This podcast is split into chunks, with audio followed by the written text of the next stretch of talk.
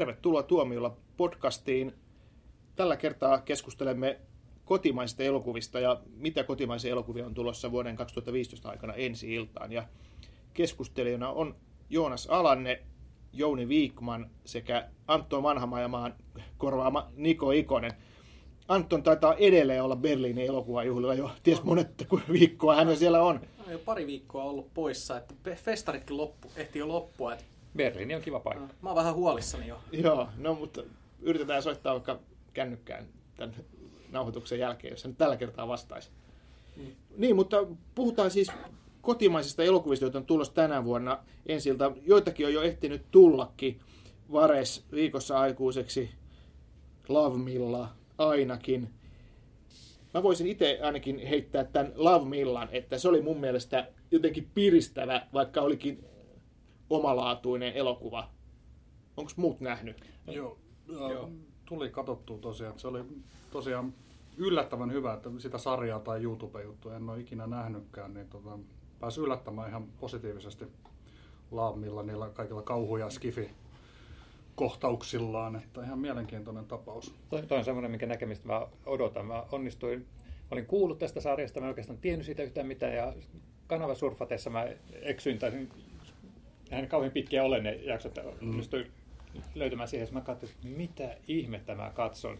Ja sitten muistan, kun tajusin, että hei, tämä on se Love Ja sitten mä ajattelin, että oh, miten tästä saadaan laajennettua tota, koko illan leffa, niin sen, sen mä kyllä haluan nähdä. Että, tota, ollut aika vaihteleva, tai hyvin monipuolinen tämä alkuvuosi, että siellä on ollut tätä Vares, jännäri toiminta viikossa aikuiseksi, komediaa, sitten sitä nuorille suunnattu Lavmilla, taideelokuva Teon talo, sitten koko perheen Risto Räppäjä. Että aika, aika monipuoliselta vaikuttaa tämän, tähän asti sen perusteella tämä vuosi. Mutta tota, se Risto Räppäjä, niin siitä haluaisin mainita semmoisen asian.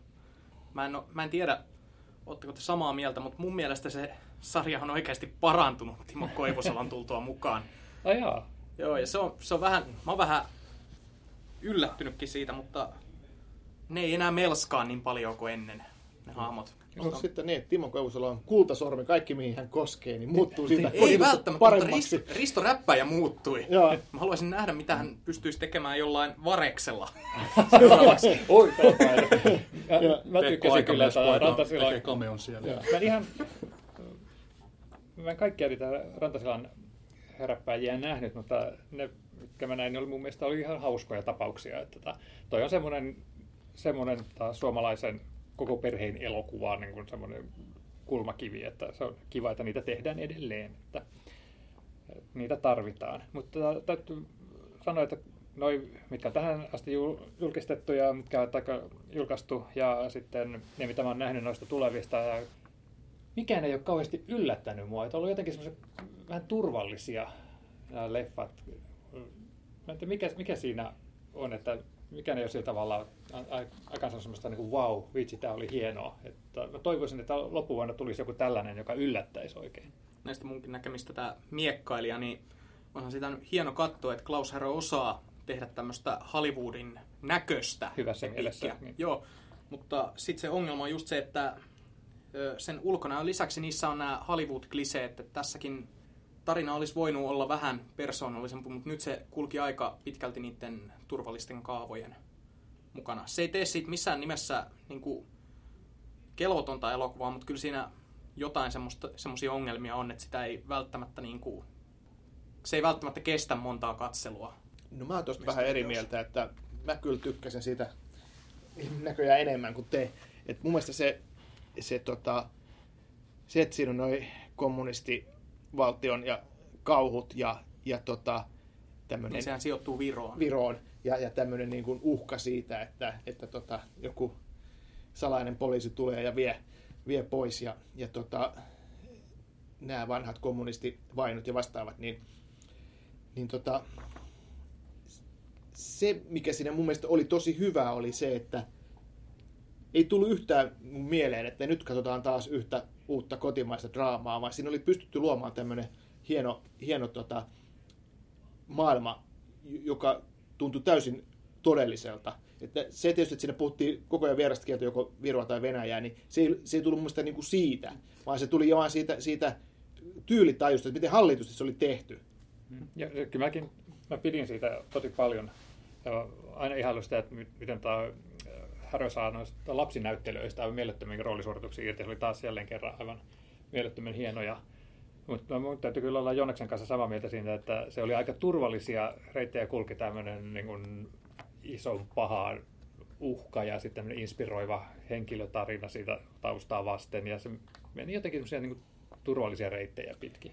Joo, ja sitten se, mikä tuossa on vähän niin kuin Spielbergillä helmasynti, mm niin Suomen Steven Spielberg, Spielbergillä Klaus Harrella se helmasynti, että ne leffat on kauniita, kauniisti valaistuja ja upeasti kuvattuja, mutta sitten se semmoinen pateettisuuden niin kuin, sentimentaalisuus, va, va, sentimentaalisuus sinne niin kuin koko ajan, niin kuin, että sitä, sitä on käännetty pikkasen liian niin kuin iso, isolle sitä Liian alleviivaus. Niin, niin ja musiikki korostaa sitä.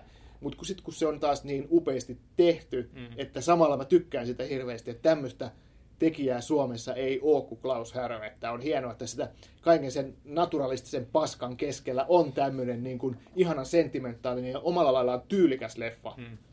Mä en ole vielä nähnyt, mutta mä olen ymmärtänyt, että muut olette nähnyt ja hekumoineet täällä tätä Big Gamea aika Joo. kovin. Tuossa voi käyttää sanaa hekuma toisin kuin Fifty Shades of Grey, mistä puhuttiin aiemmin. joo. Niin muutama viikko sitten. niin silloin, joo. Niin.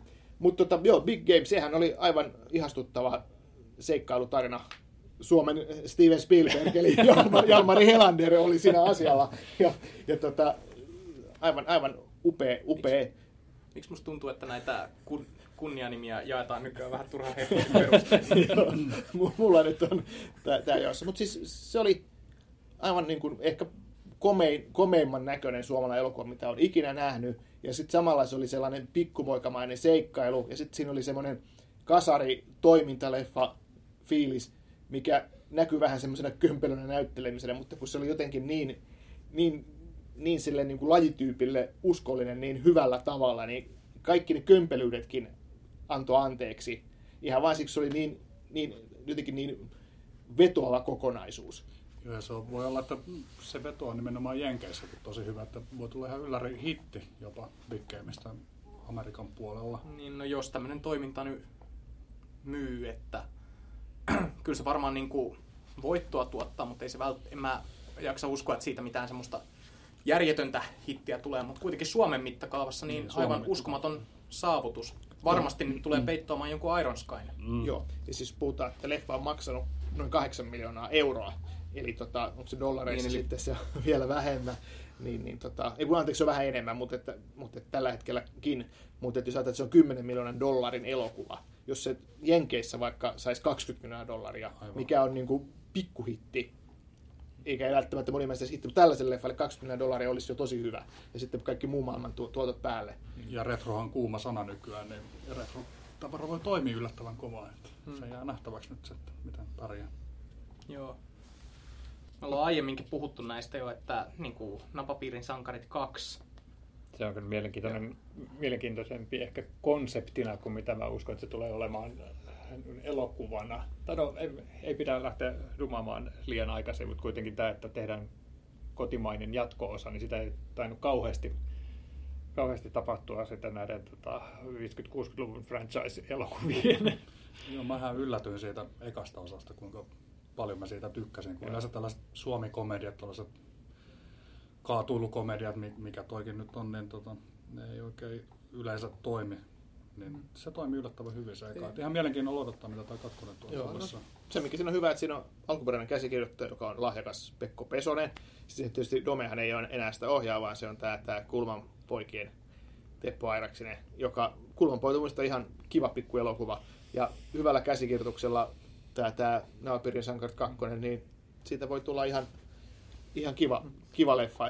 Mä, mä pelkään, että mä jään kaipaamaan sitä Domen tiettyä katkeransuloista käsittelytapaa niissä elokuvissa. Ja, kyllä, joo, mä veikkaisin, että tässä, tässä mennään ehkä semmoisen pinnallisemman komedian kanssa kuin mitä oli Domensella. Niin Domella aina semmoinen pieni surumielisyys siellä mm. pinnan alla. Mm, Napapiirisankarien se alku on jäänyt varsinkin mieleen, kun on se puu, johon ne kaikki hirtää. joo, se, niin, se, on, se on samaan aikaan ihan hillittömän hauska konsepti, mutta se on toteutettu sellainen niin, että se tuntuu tosi kunnioittavalta nähdä se tyyppi, joka leijonapaidassa hirttänyt itsensä siihen sen ottelun jälkeen.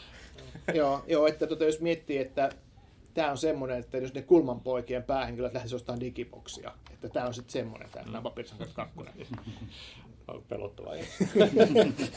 Mutta mä odotan aika paljon tuolta Petri Kotvitsan henkesi edestä draamalta. Että hän tekee semmoisia lähtee semmoista pienistä henkilökohtaisista tarinoista kasvattaa semmoisia todella jännittäviä jännitysdraamoja, pi- pieniä trillereitä, niin si- sitä mä odotan itse asiassa aika paljon. Ja sitten tota, Suomen Michael Moore Jouko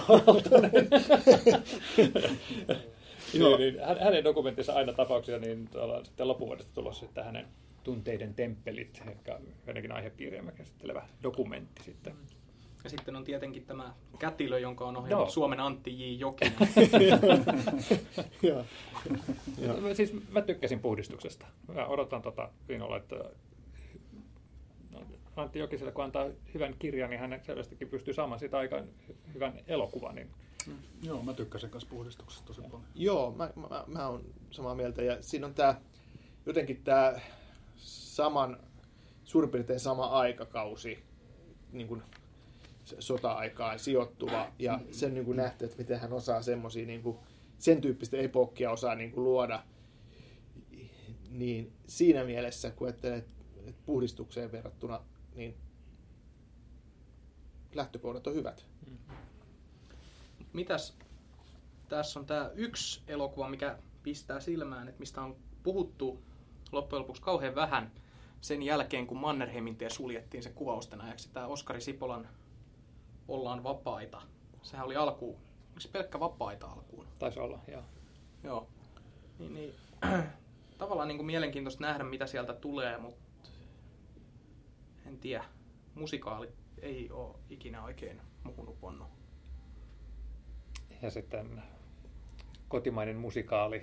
Niin, Niin. niin, siis mä tykkään musikaaleista, mutta tuo ajatus pelottaa, että miten se menee Suomessa läpi. No, mutta sieltä on tullut se Hevisauruskin. Kotimaisten musikaalien vuosi.